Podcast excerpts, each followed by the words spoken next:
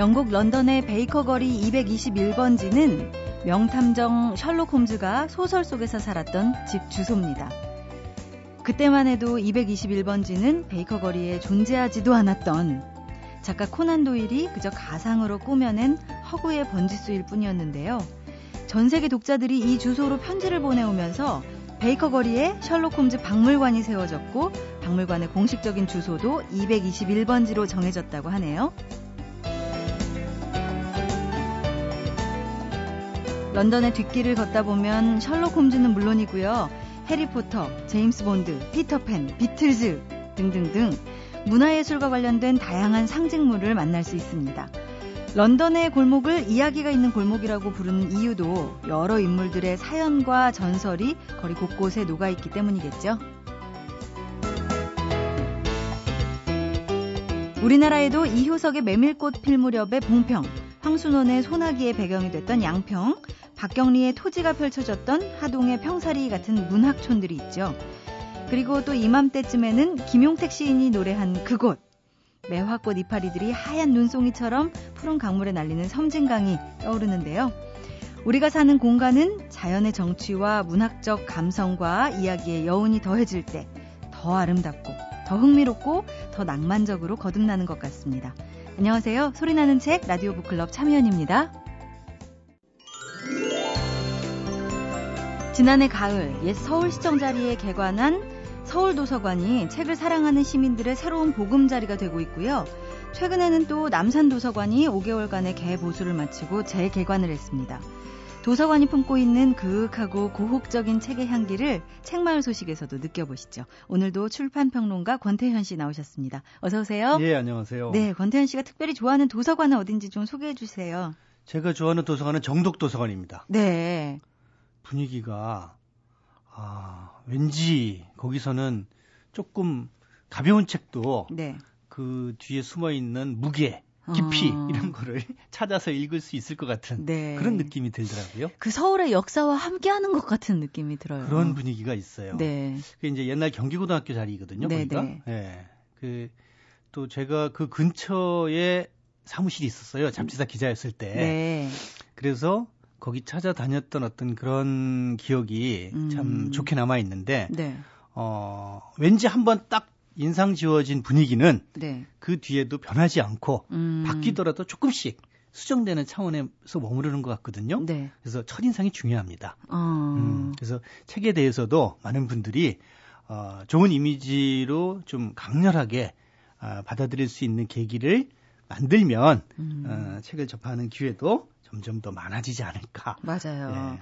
오늘 이 권태현 씨와 제가 무릎을 맞대고 이야기할 소개해드릴 책은 어떤 책인가요? 아, 책 제목이 네. 인간 이력서입니다. 인간 이력서요. 예. 아, 어떤 책일까요? 아, 독일의 유명 언론인 볼프 슈나이더라는 사람이 썼는데요. 네. 부제가 좀 어, 진지합니다. 네. 오만 불손한 지배자들의 역사. 어.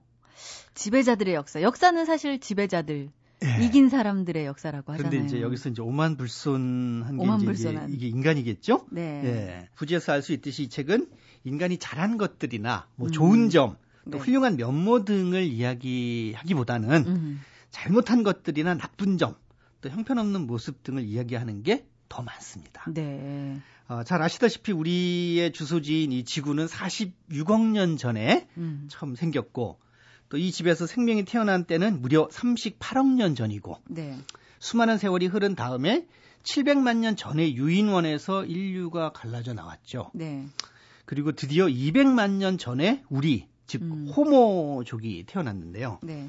이때부터 우리의 이력이 시작이 되니까 뭐 지구의 역사나 다른 생명체의 역사에 비하면 인간의 역사는 정말 찰나에 불과한 거 아닙니까? 그렇죠. 근데 이렇게 지구상에 등장한 우리 인간은 쥐라든지 뭐 바퀴벌레, 또 검치 호랑이, 바이러스 등 예전부터 지구에서 살았던 생명체들을 하나씩 몰아내면서 지구의 주인으로 군림을 하게 됐는데요. 네. 어, 이 인간의 역사 중에서도 99.5%가 구석기 시대입니다. 네. 그러니까 그때 이미 호모족들이 이렇게 지구의 주인 자리를 차지할 수 있었던 것은 뭐 이미 다 알고 계신 것처럼 도구와 이 불 때문이죠. 네, 그렇죠. 그러니까 실제로 침팬지는 태어날 때 뇌의 40%가 발달된 상태고 송아지는 100%, 인간은 23%밖에 안 된다고 하거든요. 네. 거기다가 이제 피부까지도 너무 이제 이렇게 연약한데. 네. 도구와 불을 사용할 수 없었으면 뭐 진작에 음. 아, 멸종을 당했겠죠. 네. 근데 이제 불을 사용하게 되면서 인간은 더 넓은 공간을 차지하고 네. 또 사냥한 고기를 익혀 먹으니까 뭐 턱을 덜 사용 하고도 많은 에너지를 얻고 네. 그렇게 남은 에너지는 뭐 뇌를 발달시킨다든지 말을 음. 하게 한다든지 뭐 이렇게 어, 유용하게 쓰였는데요. 네. 뭐 이런 구석기 시대까지만 해도 인간이 그렇게 나쁘지는 않았다고 합니다. 네, 네. 그런데 약 만 년 전부터 농사를 짓기 시작하면서 어. 인간에게 재앙이 시작됐다. 네. 이렇게 밝히고 있습니다. 네. 우선 이제 농사를 짓기 위해서는 숲을 다 태워서 음. 어, 숲에서 살았던 그 식물들이 이제 많이 사라지게 됐죠. 예. 그리고 또 농사가 잘 될 때는 별 문제가 없었는데 뭐 가뭄이 들거나 흉년일 때는 굶거나 이웃 부족의 그 양식을 빼앗아 와야 되기 때문에 음. 전쟁이 시작이 되는 겁니다. 음. 이때부터 그리고 도시가 건설되고 문명이 발달하면서 어, 인간은 더 잔혹해지는 걸로 나옵니다. 네. 그 실험을 위해서 동물을 마구 이제 어, 잡아서 죽이고 또 자원을 얻기 위해서 자연을 마구 훼손하게 되는데 음. 그 전까지는 자연이 갑이었고 인간이 을이었습니다. 예. 그런데 인간이 갑이 되면서 자연을 을로 만들어 버리고 자연을 완전히 인간의 입맛대로 막 음. 바꾸는 겁니다. 그러면서 어, 그 자원을 찾기 위해서 파헤치고 원주민들을 그냥 학살하고 막 이런 그 악순환이 계속되면서 네.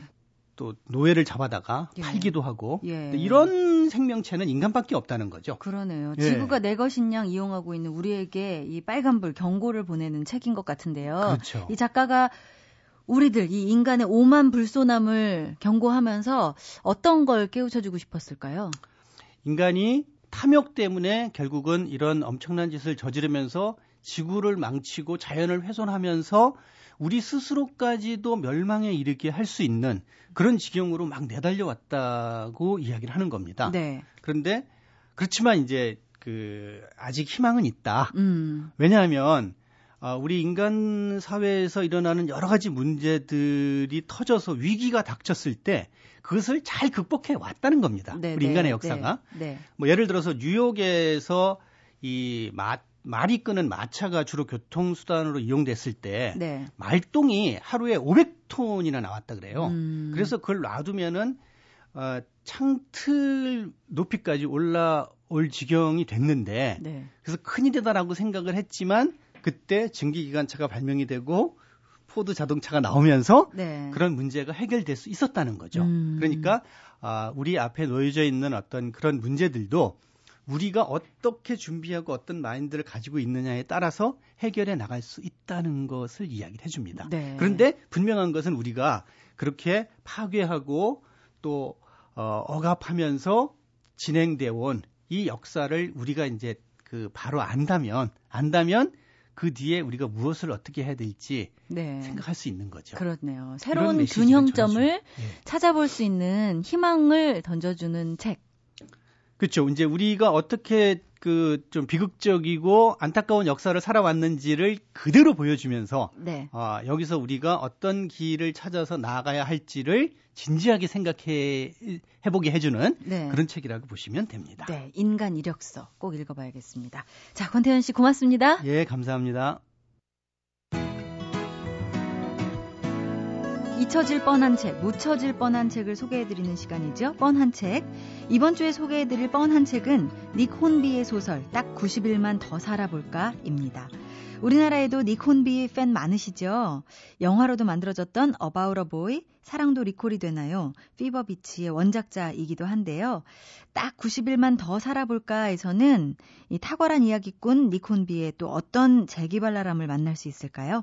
이 책을 펴낸 문학사상사의 단행본 편집부 편집이사 임지현 씨가 소개해드립니다. 네 명의 자살 기도자가 제야의 밤에 뛰어내리려다가 서로 이렇게 얽히게 되는 바람에 자살도 못하고 좌충우돌하다가 딱 90일만 살아보고 그때 다시 자살할지 안 할지를 결정하자 하고 이렇게 결론을 내리는데요.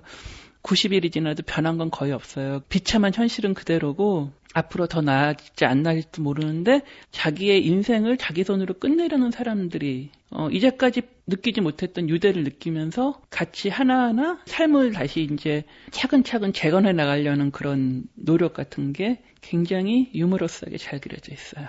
그게 참 니콘비의 장점인데 궁상 맞고 비참한 현실을 굉장히 담담하면서도 위트 있고 그리고 밝게 그려나가요. 그러면서도 삶에 대한 깊은 이해와 통찰력이 이렇게 군데군데 있고 굉장히 흡일력이 있는 책이에요.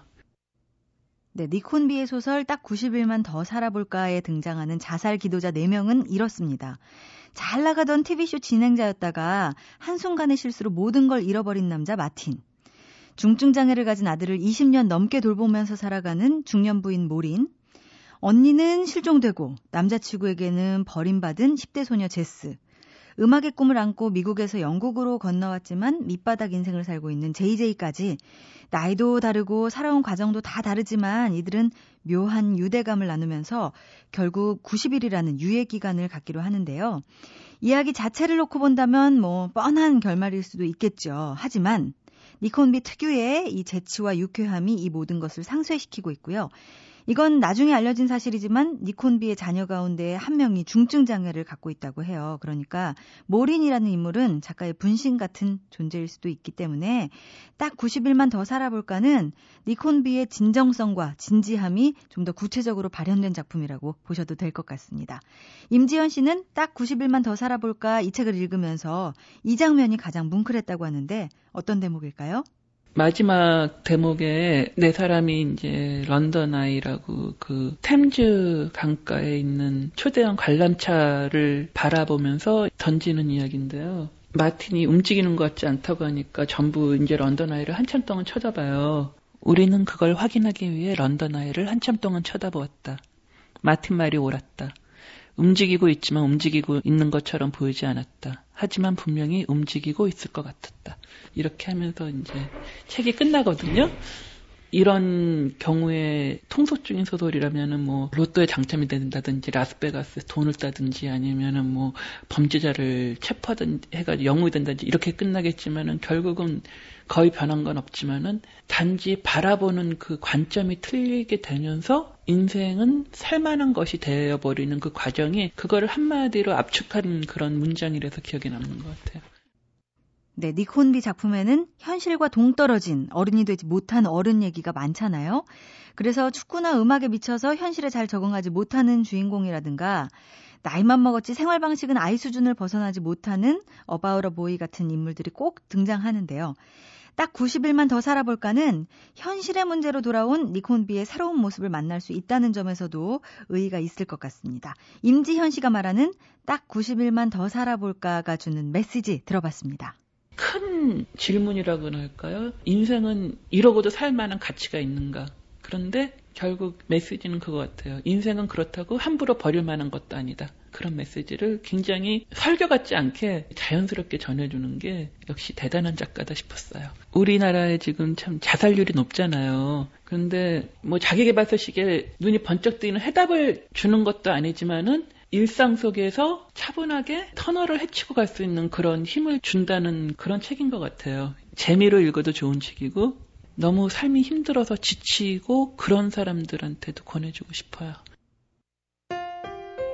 MBC 라디오 95.9 MBC 라디오 맛은 육신과 정서에 사무치기에 먹을 때는 생활이고 먹고 싶을 때는 그리움이라고 소설가 김훈 씨는 말했는데요. 여러분은 맛이란 무엇이라고 생각하십니까? 아마도 맛있는 음식 싫어하는 사람은 없겠죠. 요리를 배우고 맛집을 찾아다니고 음식 프로그램을 즐겨보는 이유도 맛을 즐기기 위함일 텐데, 그런데 근본적으로 맛이란 무엇인지, 맛은 어떻게 느껴지는 것인지, 이 맛의 본질과 원리에 대해서 생각해 본 적은 별로 없지 않으셨나요? 이번 주 북카페에서 그 맛에 대한 궁금증을 풀어보도록 하겠습니다. 맛이란 무엇인가의 저자이신 식품 향료 연구가 최낙원 씨 나오셨습니다. 어서 오세요. 네, 반갑습니다. 네, 반갑습니다. 요즘에 뭐 자칭, 타칭, 미식가 아닌 사람이 없습니다. 저도 마찬가지인데요. 음식이 뭐 허기를 달래기 위한 수단이었다면 이제는 이 음식을 통해서 맛과 멋 그리고 뭔가 내가 알고 있는 것까지 총동원한 음식이라는 것이 어떤 문화적인 코드가 되기도 한 것 같아요. 네. 근데 제가 사실은 문화적인 측면은 별로 다루지 않고요. 네. 그냥 맛만 다뤄지고 있는 얼마나 맛있는가, 예. 뭐 어느 집이 맛있는가, 뭐 내지는 또 사실 음식이 어떤 것이 몸에 좋은가 하는 그쪽만 너무 다뤄지는 게 좀 저는 조금 안타깝습니다. 아, 그러세요? 네. 예. 맛의 본질에 대해서 그래서 이 책에서 더 많이 이야기를 해 주시더라고요. 조금 더 과학적이랄까요? 네, 그렇죠. 가장 기본적인 내용이기도 하고요. 예. 어떻게 보면 과학적이고 어떻게 보면 더 단순한 거죠. 예. 제가 쓰고 있는 것이. 예. 예. 그렇다면 아까 말씀해주신 그런 불만들이 어 이런 책을 이런 식으로 쓰시게 된 어떤 원동력이 되기도 했을까요? 네, 그렇습니다. 예. 사실은 제가 이제 원래는 편지하라고 제대로 안 써본 사람이었는데요. 네. 이제, 예. 그 불량 지식이 내 몸을 망친다는 책을 작년에 4월에 출판했습니다. 네. 그때 이제 기왕이면 향에 대한 불량 지식도 좀 같이 좀 고치고 음. 이왕이면 좀 더 좋은 쪽 문화적인 측면을 좀 접근했으면 좋겠다라는 차원에서 일단 문화를 다루기 전에 기본적인 맛에 대한 가장 그 기본적인 지식을 좀 더 정리해 봤습니다. 예. 지금 향에 대한 이렇게 말씀을 해 주셨어요. 사실 이 책 제목을 봤을 때 맛이란 무엇인가 이렇게 쓰여져서 정말 맛에 대해서 이야기를 해 주실 건가? 이런 생각을 했는데 읽으면서 점점 드는 게 맛이라기보다는 이 책은 조금 더 향, 여기 처음에 앞에도 써 있지만 플레이버, 이 향에 대해서 더 많은 이야기를 해주시는 것 같은 느낌을 받았습니다. 그 실제로 이제 전문가들이 봤을 때는요. 예. 맛은 다섯 가지밖에 없거든요. 단맛, 짠맛, 신맛, 쓴맛, 감칠맛. 네. 그러다 보니까 너무 단순하니까 그 요요의 다양한 맛은 어디서 나오느냐? 향에서 나오거든요. 전부 다 그래서 네, 네. 그 수만 가지 향이 있는 게 다 향에서 나, 맛이 다양한 요리의 맛이 다 향에서 나오니까 사실은 이제 맛이 5%고 음. 향이 95%라고 많이 네. 얘기합니다. 네. 그런데 저 같은 경우는 사실은 맛이 훨씬 더 많이 차지하는데 그래도 이제 30% 40% 하기 너무 그런 것 같아서 맛은 10%, 음. 향은 90% 이렇게 해서 이제 책의 비중도 사실은 그래서 이제 그러다 보니까 다양성을 지배하고 있는 향에 대한 내용이 좀 많아졌습니다. 예. 어, 최다건 씨의 직업을 봤더니 식품 향료 연구가십니다. 이 지금 맛과 향에 대해서 말씀해 주신 이 부분에 대해서 정말 잘 말씀해 주실 것 같은데요. 이 식품 향료 연구가라는 직업에 대해서 사실 생소해요. 회사에서 하고 계신 일은 식품 회사에서 연구원을 하고 그쵸. 계신 거군요. 네.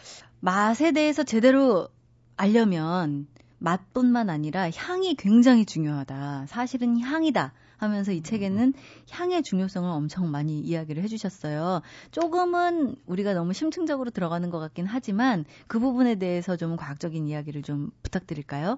어, 실제로 저희가 사실은 좀 놀랄만한 내용이 서양에서는 맛이 불과 네 가지밖에 없다고 한 게 거의 2000년 전부터 믿어왔었거든요. 네. 사실 그게 놀라운 거죠. 왜냐 그러면 예, 예, 예. 세상에 맛이 이렇게 다양한데 어떻게 네 개밖에 없다고 생각할 수 있었을까? 그러게요. 그 당시에도 사실은 원자가 있을 것이다라는 생각을 했었고 네. 맛이 네 가지일 것이다 생각을 했으니까 예. 고작 2000년 사이에 딱 하나만만 늘어났거든요. 감칠맛. 감칠맛. 예. 네. 그러니까 사실은 그게 굉장히 놀라운 거고요. 예. 그다음에 향이 지배한다는 것은 사실은 이제 그 미식 예찬에서 음. 또 이미 사실은 이제 코가 마비되면 맛을 느끼지 못한다 하면서 사실은 그 여러 가지 과학적으로라든가 관찰로 보면 알 수 있었는데 그래도 사실 너무나 생생하니까 음. 향맛 다양하고 생생하니까 잘 믿지 않은 거죠. 그래서 예. 근데 사실은 향이라고 하는 게 근다고 또 양이 많기를 하냐 그러면 하질 않습니다. 음. 어떤 제품이든 간에 실제로 향이 차지하는 양은 0.001% 이하입니다. 네. 그 작은 양이 모든 양을 느끼는 것도 아니고 우리가 음식을 씹었을 때 그 조금 휘발되는 양이 코 뒤쪽으로 해서 올라와서 느껴지는 그게 너무 생생해서 이제 동시에 느껴지니까 아 사과 향인데 사과 맛이라고 느끼고 음. 뭐 고기 맛 고기 향인데 고기 맛이라고 느끼고 예. 이게 이제 참 그게 우리 뇌가 불가사의한 거죠 사실은. 아, 네. 그러면 맛은 단맛, 신맛, 짠맛, 쓴맛, 감칠맛 이렇게 표현을 해야 되는 것이고 네, 아, 지금 그렇죠. 내가 이 사과 사과 맛있어가 아니라 사과 향기로워 뭐 이렇게 표현을 그렇죠. 해야 원래는 정확하다는 말씀이신 거죠. 그럴 겁니다. 근데 사실은 저희가 이제 맛있다 하는 자체가요. 예, 예. 그 테이스트를 말하는 그 다섯 가지 말한 게 아니라 네, 네. 이 음식을 먹었을 때 아 쾌감이 충분하다. 음. 그러니까 그 맛을 먹었을 때 감각의 총합이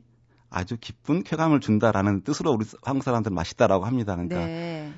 맛 자체가 영어가 굉장히 좁은 의미하고 넓은 의미가 같이 돼 있는 거죠. 그래서 예, 예. 조금 다루기가 힘든 용어입니다. 예, 그렇긴 하네요. 예. 또 책을 읽으면서 알게 된 게 상대적으로 우리가 후각을 정말 중요한 감각이었는데 우리가 후각을 좀 경시해 왔구나 그런 생각이 들었습니다. 근데 사실은 사람이 이제 워낙 이제 시각이 많이 발달하면서요. 시각의 정보를 의존하다 보니까 그만큼 이제 모든 정보를 다 생생하게 받아들이면 너무 힘드니까 네, 시각적인 동물이 됐고요. 네, 나머지 동물들은 사실은 이제 향이 좀 언어라고 할 수 있겠죠. 네.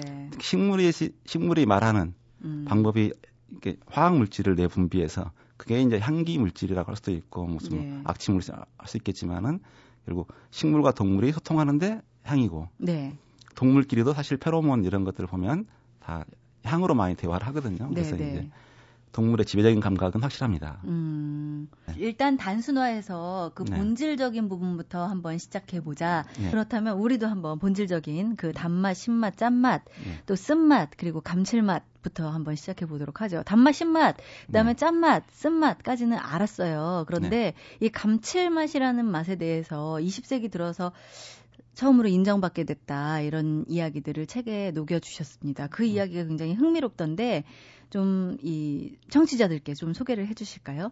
그러니까 예전, 예전 에는 사람들이 제일 좋아하는 것이 단맛이니까요. 네, 단맛을 찾다 보니까 이제 가장 순수한 물질을 찾았겠죠. 꿀이라든가 이런 거에서부터. 네, 아, 꿀을 넣고 이제 넣다 보면 온갖 맛이 좋아지고 그러면서 단맛의 실체는 좀 알았을 것 같고요. 그 다음 등장하는 게 아마, 아, 소금이 더 먼저일지도 모르겠는데요. 소금이라고 구체적으로 순수한 물질이 있으니까, 음. 아, 소금을 넣어보면서 이제 맛을 실체를 알았겠죠. 네, 그 다음에 신맛 같은 경우는 이제 그 당시 이제 발효 제품도 이미 2000년 전에 개발됐으니까요. 네, 네. 발효하면서 좀 지나치면 다 식, 식초가 되니까 음. 식초를 씀으로써 아, 신맛이라는 것도 알았을 건데요. 네. 사실은 감칠맛이라고 하는 것은 그 물질만 따로 있는 적이 없으니까 네. 좀 파악하기 힘들었겠죠. 그러니까 네. 향기 물질을 하나하나 써본 사람은 그 맛이 향기 물질일 뿐이란 걸 아는데 음. 한 번도 향기 물질을 구체적으로 접해보지 않은 사람은 저렇게 이렇게 말을 해도 음. 사과가 맛이 사과 향일 뿐이야라는 걸 말을 인정하기 힘들죠. 근데 네. 향료 회사에서 아 이런 화학 물질을 섞어 보니까 향기 물질이고 음. 사과를 직접 분석해 보니까 그 물질밖에 안 나오고 똑같은 물질 똑같이 이만큼만 넣으면은 아 사과 맛이 되는구나라는 걸 느끼면 아 인정하기 쉽죠. 근데 감칠맛은 그게 이제 사실은 그런 물질이 없었습니다. 네.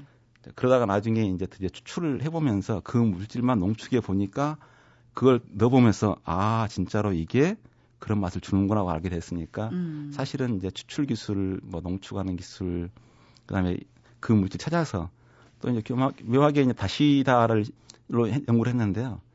다시다가 추출하면 실제로는 그루탄산과 아스파탐밖에 안 나옵니다. 네. 그러니까 우리가 화학 조미료라고 하는 그 MSG의 성분밖에 안 나옵니다. 네. 그러니까 순물질을 거의 분리하지도 않고 찾아낸 거죠. 음. 그러니까 묘하게 이제 그쪽에서 입맛으로 가장 순수한 감칠맛을 주는 다시다를 많이 썼었고 다시마다라는 재료가 있으니까 그 물질에서 추출한 물질을 농축해 보니까 아 이 물질인데 아미노산의 한 종류인 이 물질인데 이 물질을 넣으면 확실히 맛이 좋아지니까 음. 그걸 확신을 갖고 할 수 있었던 거죠. 네. 그러니까 감칠맛이라고 이야기하면 다시마에서 추출된 그 맛을 이야기하는 것 같은데 네. 이 감칠맛 이야기하시면서 글루탐산과 아스파탐 이런 물질이 네. 나왔어요. 이 글루탐산이 요즘에 사람들이 굉장히 싫어하는 네. 예.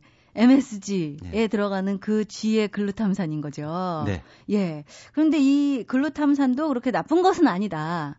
이게 그냥 본질적인 맛이다. 이렇게 말씀을 해 주시는 거죠.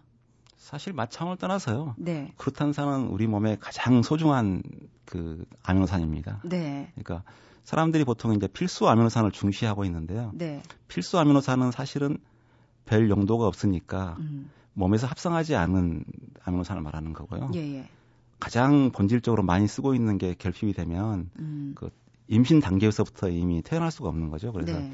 실제로는 우리 몸에서 가장 많이 활용되고 다용도로 쓰이고 시작이 되고 모태가 되는 아미노산이 그루탐산입니다. 네, 네. 그러니까 그 그루탐산이 있으면 필시 단백질이 있으니까 그루탐산을 느껴서 단백질이 있다고 느끼는 우리 감각이 굉장히 효과적인 기관인 거죠. 음. 근데 우리는 사실 이 MSG를 쓰지 않으려고 노력하고 어 MSG가 탁 많이 쓰였다. 이렇게 되면 인공 조미료를 많이 쓴 느낌을 가지면서 굉장히 불량식품 같은 그런 느낌을 갖거든요. 이건 오해라는 말씀이신가요? 네, 100% 오해입니다. 100% 오해인가요? 네. 제대로 이해를 좀 시켜주세요. 그렇다면. 제대로 예, 그러니까, 그럼 거부감을 자. 느끼지 않으면서 먹어도 정말 100% 괜찮은 건가요?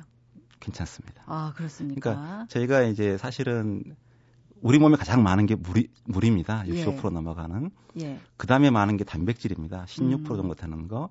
그 다음에 이제 탄수화물은 우리 몸에 보관하고 있질 않습니다. 네. 2%가 안 됩니다. 무조건 네. 0.5% 500g 이하밖에 보관하고 있지 않습니다. 그러니까 사실은 제일 많이 먹는 탄수화물을 쓰고 남으면 무조건 지방으로 비축합니다. 네. 그럼 지방으로 비- 필요한 채소량이 뭐냐 그럼 2에서 3%입니다. 음. 그러니까 사실은 완전 근육질인 사람이면 체지방률이 3% 정도밖에 안 되는 거죠. 그래서 예. 야생 동물도 3% 이하고요. 예. 그런데 사실 우리 몸에 보통 15% 정도 들어 있고요. 그렇죠. 그러니까 탄수화물을 지방으로 보관하는 거죠. 음. 그러면 결국은 우리 몸에 가장 필요하면서 많이 필요한 것은 단백질입니다. 네. 제일 많은 역할을 하고 그러면 우리 몸에 15% 단백질이 있다 그러면 그 중에 제일 많은 게 그루탐산입니다 무조건. 네. 그렇게 많이 쓰고도 다른 걸로 전환되면서도 어. 그러니까 사실은 뭐 우리가 이제 미국 사람들은 조금 요- 서양 사람들은 작게 먹는다 그러는데 절, 작- 작게 먹지 않습니다. 왜냐 그러면 쌀에는 단백질 양도 작고 단백질 중에 그루탐산 양도 일반적인 정도인 15%밖에 안 들어 있습니다. 예. 근데 밀가루는 유난히 곡물 중에 단백질 양도 많고 그중에 40%가 그루탐산입니다. 예. 그러니까 밀가루 음식을 좋아 소화만 잘 되는 사람은 밀가루 음식이 훨씬 맛있다고 느끼는 게 사실은 그루탐산이 많아서 그렇습니다. 예. 치즈도 마찬가지고요.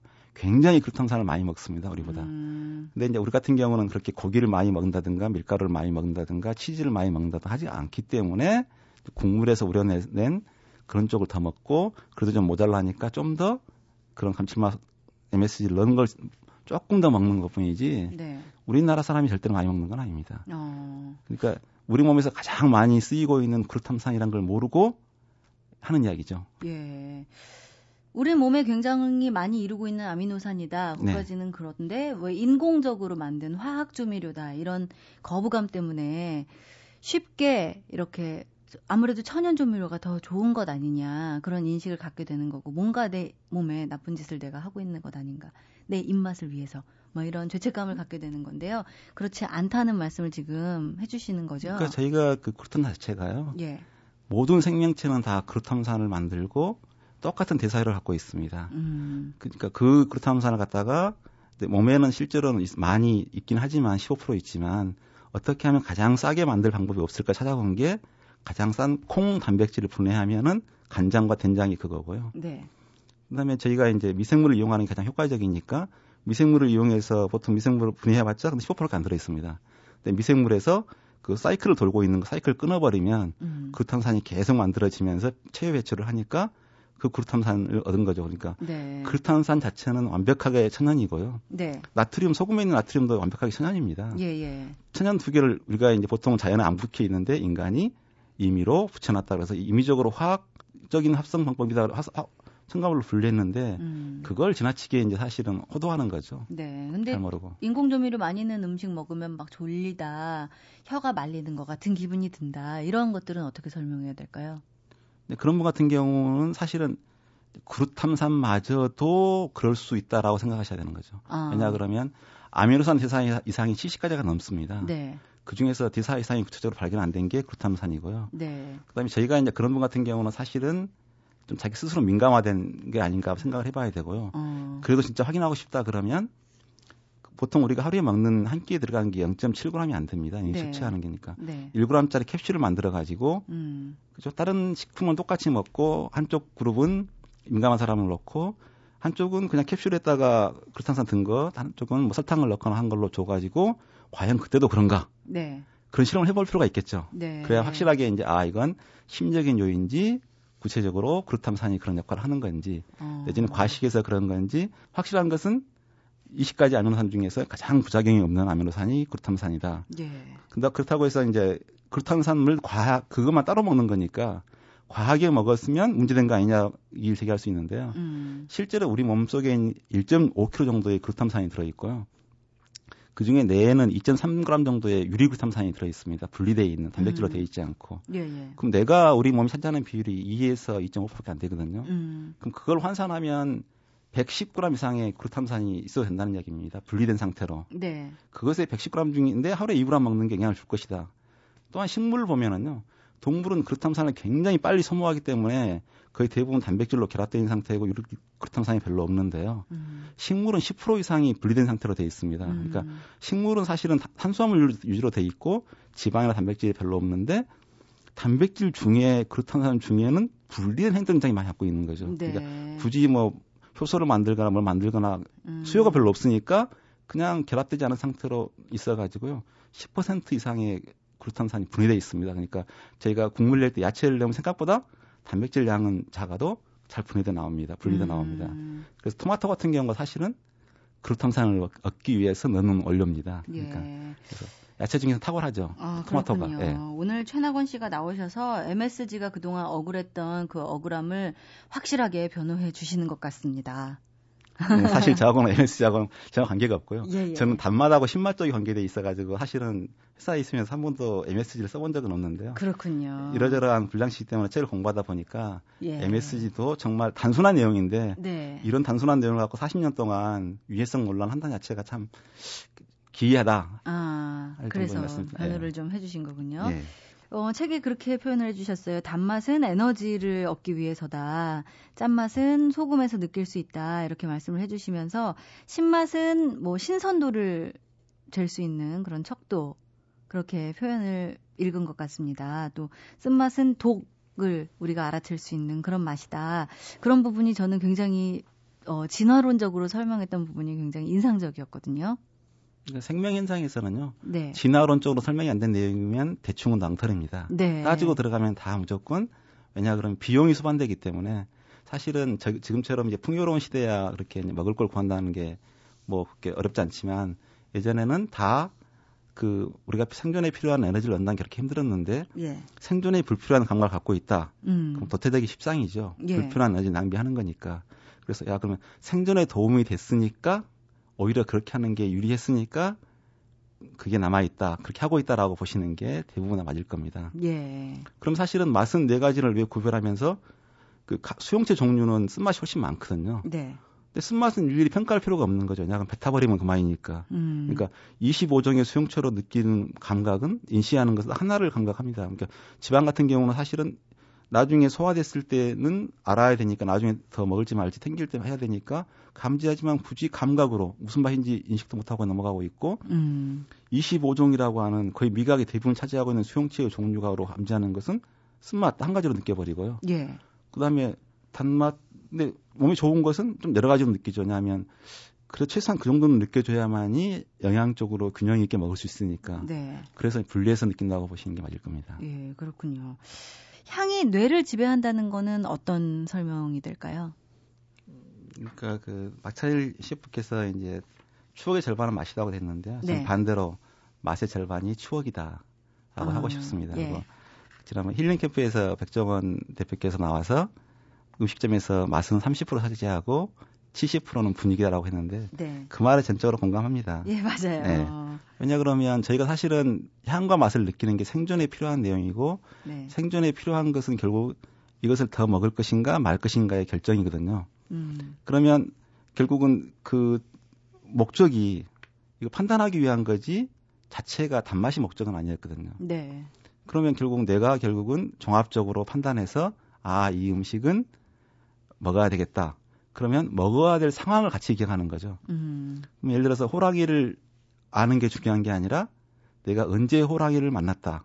어디를 가지 말아야 되겠다 중요하기 때문에 상황적으로 기억을 합니다. 항상 우리는. 음. 그러니까 우리가 가장 맛있게 먹었을 때 그 상황을 기억하지 그 맛을 따로 기억하지는 않습니다. 별로. 네. 그러니까 우리의 기억은 항상 그 생존에 필요한 상황, 위험한 상황, 어, 좋았던 상황, 그 상황을 환기시키고 그 상황을 기억시키는데 이게 굉장히 중요한 역할을 합니다. 그런 예. 시스템으로 돼 있기 때문에 예. 아 맛은 역시 자기 좋다고 생각하면 쾌감을 증폭합니다. 그러니까 음. 우리 뇌에서는 사실은 모든 감각이 모여지는 데가 눈 밑에 있는 아나 전티 피질이라는 영역이거든요. 예. 그쪽에서 맛있다고 느끼는 순간 쾌감 물질을 내 가지고 그 신호를 증폭해 줍니다. 음. 그러니까 맛있 저거 맛있을 거야 맛있어 하는 순간에 그럼 훨씬 더 맛이 좋아지는 거고요. 네. 저건 믿지 못해 왠지 내 몸이 아플 거야. 그러니까 저희가 우리나라 요즘 식품들이 많이 이제 세계적으로 인기가 있는 게요. 우리나라 유상이 올라가서 그렇습니다. 어. 그러니까 멋져 보이는 회사에 멋진 나라에 멋진 사람이 먹는 것은 네. 그것도 맛있어 보이고요. 네, 네. 입맛이 바뀌어갑니다. 그, 네, 그런 식으로. 네. 어, 식품 연구가로서 가공식품 그리고 인스턴트 식품이 우리 건강을 위협하고 있다 이런 비판 들으시면서 어떤 기분이 드시는지 좀 여쭤보고 싶어요. 사실은 그 치약 소비가 증가되면서 충치도 증가됐을 겁니다. 예. 그러면 치약 때문에 충치가 늘었다. 치과 의사들이 자기 직업 때문에 뭐 치약 회사를 조정해서 업무를 꾸며가지고 충치에 치약이 나빠지는 성분을 넣었다. 이렇게 말하면 좀 안 믿을 것 같은데 식품은 잘 믿습니다. 네. 그럼 사실은 옛날에 비해서 가공식품이 늘었다 사실이거든요. 음. 질병이 늘었다도 사실입니다. 네. 근데 수명이 늘었고 건강했다도 사실입니다. 음. 그러면 수명이 늘면 질병이 는다도 사실이고요. 암이 예. 늘고. 예. 그러면 가공식품 때문에 수명이 늘어서 질병이 늘었다라고 해석할 수도 있는 거죠. 음. 그러면 사실은 일본이 세상에서 가장 가공식품을 많이 먹습니다. 네. 수명이 가장 깁니다. 음. 이런 사람, 그 가공식품 회사가 가공식품 회사 때문에 아 가공식품 때문에 일본이 가장 오래, 산다 그러면 지금 다 누구나 다 이 반발할 겁니다. 음. 근데 물론 그건 사실도 아닐 거고요. 네. 그렇지만 그냥 가공식품이 늘었다. 그러니까 동물원에 그 동물들이 암에 많이 걸린다고 합니다. 네. 그 이유가 뭐 인공적인 상태에서 뭐 인공적인 걸 먹었다는 게 아니라 음. 수명이 두세 배 오래 산답니다. 네. 야생에는 채 제 수명을 못 누리고 다 죽고요. 아. 동물원에 동물은 오래 살고 있기 때문에 네, 하고요. 네, 네. 혹시 반려견 같은 거 키우십니까? 예, 예, 강아지 키웠었어요. 그러면 예전에 비하면 보통요 수명이 두세 배 늘었답니다. 네, 오래 산답니다. 네. 그 이유가 게 사료답니다 그러는데요. 예. 게 사료에는 100% 가공식품입니다. 아. 합성 첨가물로 돼 있는 비타민, 예. 그 다음에 가장 그 품질 낮은 그 단백질 원료, 예. 그 다음에 뭐 채소, 야채 하나 안 들어 있고요. 음. 그런 거 먹었는데도 수명이 두배 오래 삽니다. 이렇게 사료만 먹고 개가 오래 사는 것은 과식하지 않는 게 가장 큰 것 같고요. 음. 기생충 같은 경우 이제 사실은 수분이 없게 건조되어 있으니까 오염이 안 되고 그러니 그런 것 같습니다. 예. 사람이 그렇게 먹을 수는 없으니까 네. 훨씬 다양하고 즐겁게 기쁘게 먹어야 되는데 의미 부여를 그렇게 이제 좀 너무 왜곡되게 하는 것은 불안감을 음. 너무 키우니까요. 네. 이 맛이란 무엇이고 어떻게 즐겨야 한다고 생각하시는지 끝으로 간단히 정리를 해 주시기 바랍니다. 맛있는 것이 좋은 것이고요. 예. 가볍게 즐기면 그 최고의 건강법 같습니다. 그래서. 예, 좀 더 이제 사실 최고의 맛이 가장 아름다운 순간의 추억이라고 하니까요. 예. 좋은 추억을 만드는 툴로서 예. 음식만한 게 없고요. 예. 하루 세 번씩 꼬박꼬박 찾아오는 쾌감이 음식밖에 없다고 합니다. 보통은 네. 물리는데 네. 그래서 음식이라는 아주 효과적이고 쉽고 간편한 tool을 통해서 네. 뭐 식당과 여기는 지역 산- 생산자와 주위 가족과 네. 좋은 관계를 만들었으면 좋겠습니다. 알겠습니다. 자, 오늘 북카페에서는 우리가 왜 맛을 느끼고 어떻게 느끼는지 맛, 맛과 향의 원리를 풀어 쓴 책, 맛이란 무엇인가의 저자이신 최낙언 씨와 함께 했습니다. 오늘 말씀 고맙습니다. 네, 감사합니다. 그리스인 조르바는 가장 매력적인 캐릭터로 회자되고 있는 인물이죠. 니코스 카잔차키스는 조르바를 이렇게 묘사했습니다. 조르바는 내가 오랫동안 찾아다녔으나 만날 수 없었던 바로 그 사람이었다. 그는 살아있는 가슴과 푸짐한 언어를 쏟아내는 입과 위대한 야성의 영혼을 가진 사나이. 아직 모태인 대지에서 탯줄이 떨어지지 않은 사나이였다. 조르바를 설명하는 이 문장에 끌려서 그리스인 조르바를 하루에 독파하고 조르바의 팬이 됐다는 사람들 많은데요. 저에게는 이 북클럽과 함께했던 지난 3개월이 바로 그렇게 살아있는 가슴과 푸짐한 언어를 쏟아내는 조르바를 만난 것 같은 시간이었어요. 그런데 책이 가진 위대한 야성과 자유로운 영혼을 만날 수 있었던 북클럽을 아쉽지만 떠나게 됐습니다. 저에게는 이 라디오 북클럽이 짧고 강렬한 한 문장처럼 남게 될 것 같은데요. 어, 저는 주말 토요일, 일요일 7시 10분부터 9시까지 2시간 동안 주말 프로그램을 맡게 됐습니다. 이 시간에 문화와 예술, 생활 이야기를 기대해 주시고요. 계속해서 라디오 북클럽은 생기가 넘치는 방현주 아나운서가 함께 할 겁니다. 다음 주부터 찾아가는 라디오 북클럽 방현주입니다는 1시간 일찍 아침 6시 15분에 방송된다는 것도 잊지 마시고요. 계속 책과 함께 일요일 아침 열어가시기 바랍니다. 자, 지금까지 소리나는 책 라디오 북클럽이었고요. 저는 아나운서 차미연이었습니다.